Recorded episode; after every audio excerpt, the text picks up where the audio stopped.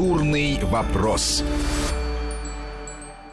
Мы снова в студии. Антон Долин у микрофона и Тимур Бекмамбетов сегодня наш гость. Ну, все-таки вот пятая часть елок. И э, возникает вопрос, не может не возникнуть, ну, когда уже в пятый раз ты это делаешь, э, как можно сохранить хотя бы какие-то намеки на вдохновение, как можно какую-то, мы говорили о прецедентах, какую-то новизну в это все привнести.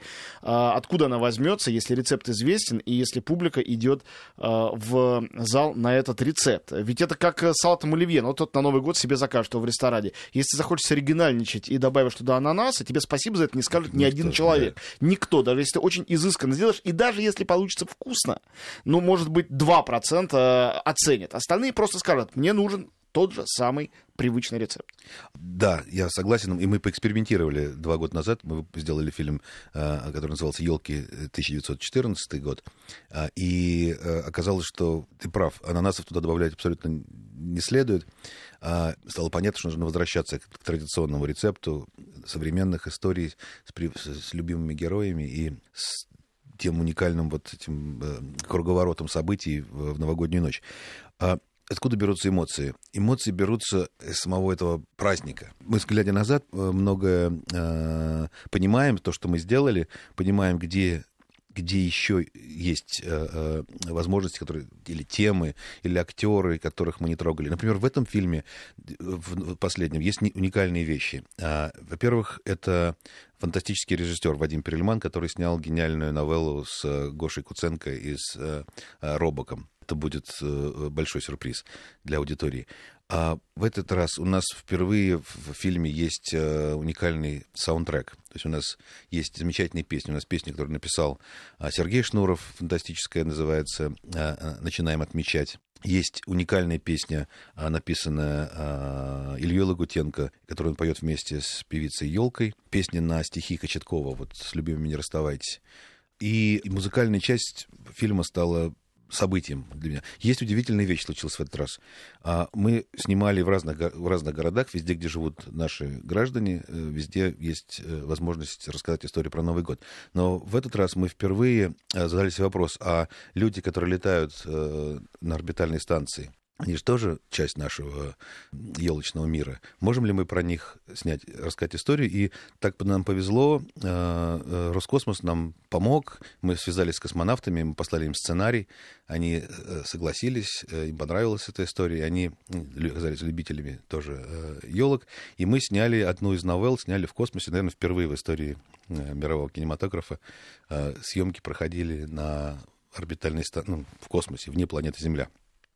Они разыграли сцену, разыграли как могли, искренне, трогательно, как и должно быть э, в елках. Так что у нас в фильме есть, есть э, история, снятая не про космос, а в космосе. Послушай, а если это вот даже в космос уже распространилось, все-таки была же идея распространить эти елки и на остальной мир тоже.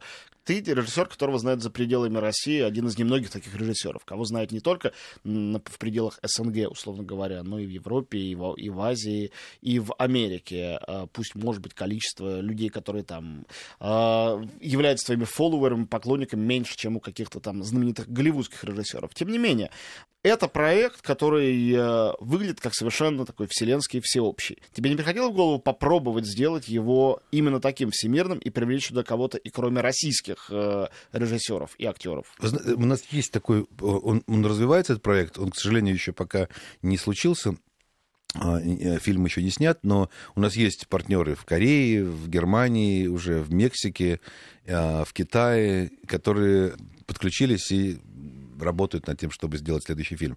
При этом есть много проблем. Проблема прежде всего заключается в том, что а, новые года у всех разные. Если у нас Новый год это 1 января, а, ну, этот праздник, да, вот то, что мы называем, он 1 января, то там в Америке это Рождество, там, в Европе это Рождество, а Новый год менее значимый праздник. В Китае он вообще в феврале. Поэтому здесь в некотором смысле есть э, сложность с выбором даты когда это дело должно происходить. Это, ну, это не единственная преграда, для, но одна из преград, в общем, одна из причин это отсутствие этой вот единой даты. Хорошо, вот э, простой, а может не простой, а сложный для тебя, не знаю, вопрос. Э, в этом году у тебя сейчас выходят елки, но до этого вышел Бенгур. А, мы знаем, что фильм коммерчески ну, считается провалом. А, критики тоже к нему отнеслись довольно беспощадно. А, вот, я, может, не читал всего, но прочитал довольно много разных разборов. Я, я дум, думаю, да, ну, я думаю, это правильно для режиссера конечно, читать конечно, вообще. Конечно, Многие конечно. говорят, да я даже не интересуюсь. Нет, но... нет, нет, все. Вот, скажи, э, насколько подобного рода вещи э, вообще заставляют задуматься, расхолаживают, заставляют пересмотреть то, что ты сделал, или заставляют злобно сказать про себя, ничего они не поняли, они вообще куда им, они не доросли, они не понимают моей музыки, как говорил Незнайка, играющий на тубе и будящий всех коротышек. Вот. Э, какова твоя реакция на подобную вещь? Все-таки ты много лет э, отдал этому проекту. Бывает хуже. Бывают люди, которые много лет отдают, и проект вообще не увидел свет. Но бывает и так, как сейчас. Ну, неприятный опыт. И я не могу точно сказать, я не, не возьмусь, я не критик, я не могу точно э, объяснить причины успеха, причины неудачи тех или иных проектов. Мне показалось, что изначально задача была настолько амбициозной, и команда, которая над ней э, работала, над, над, над этим проектом, не до конца мы все осознавали то, что мы делаем. Потому что делать огромный проект и отправлять этот корабль в плавание коммерческого кинематографа, э, при том, что темой фильма, тем посланием, которое заложено в фильме, является всепрощение, это вещь для голливудского кинематографа крайне провокационная и рискованная. И все... Для голливудского. А для какого она не провокационная? Кинематограф это вообще насилие априори. Насилие над зрителем, насилие друг над другом, зрелище насилия. Я вот только что посмотрел новейшие Звездные войны, совершенно та же самая история. А, до этого смотрел 28 панфиловцев. Я как бы не оцениваю даже художественные составляющие фильмов. Вот я их через запятую называю. Все это зрелище войны, зрелище убийств одними людьми других. Мы предполагаем, что одни правы, другие неправы, поэтому кому-то сочувствуем, а смерти других радуемся, но это и есть сплошной сплошной процесс насилия. И уж, конечно, ты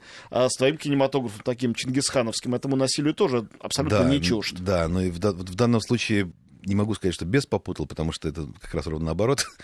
это история про прощение. И вообще э, э, идея меня сильно завело, когда проект начинался, э, сделать экшн-фильм, посланием которого, идеей которого было бы прощение. Почему это не произошло? Это наверное, позже будет понятно, что там не случилось. А, я понимаю, что фильм тот, который был бы успешен, закончился бы в конце э, этих скачек колесниц, зло было бы наказано, и дальше там, в течение там, минуты-двух нужно было заворачивать, заканчивать кино, и тогда был бы, наверное, успешный фильм. Но там начиналось самое главное для меня, начина...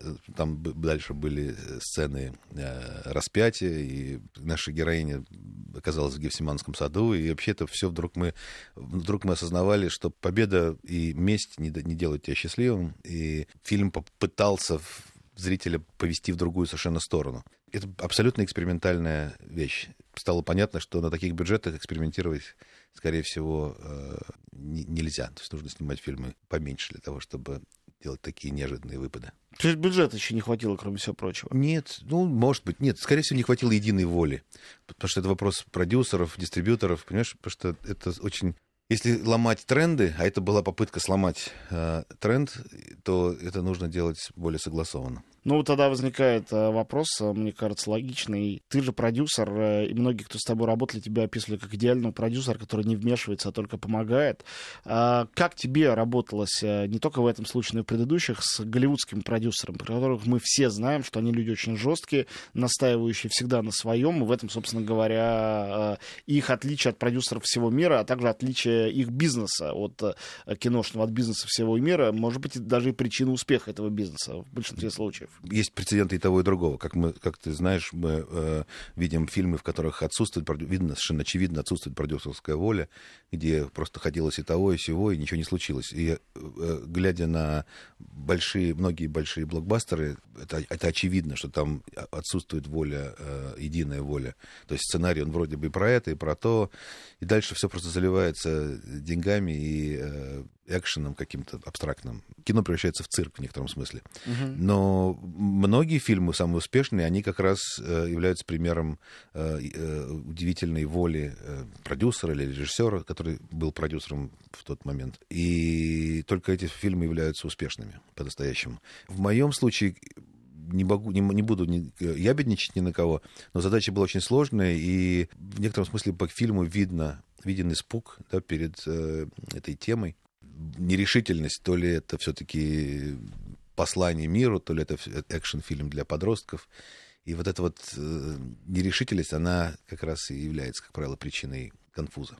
Как ты думаешь, э, эта история повлияет на твои дальнейшие взаимоотношения с Голливудом? Это значит, что этот роман закончен или прерван на какое-то время, что какие-то твои э, масштабные проекты, режиссерские или продюсерские в Америке сейчас не состоятся или придется их отложить? Или, э, ну, как мы часто видим по примеру многих других режиссеров, ну, случилась неудача, э, все сделали выводы и продолжают работать дальше? Я думаю, что не могу сказать, что произойдет.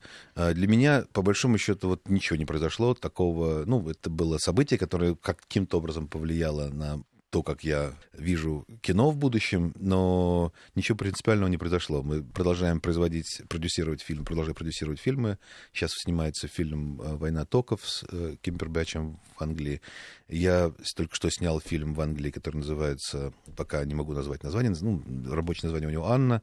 Вот. Э, и я живу в обычной творческой жизни. Для меня вопрос... Я не жду, когда меня кто-то позовет. Просто я занимаюсь своим делом, снимаю кино.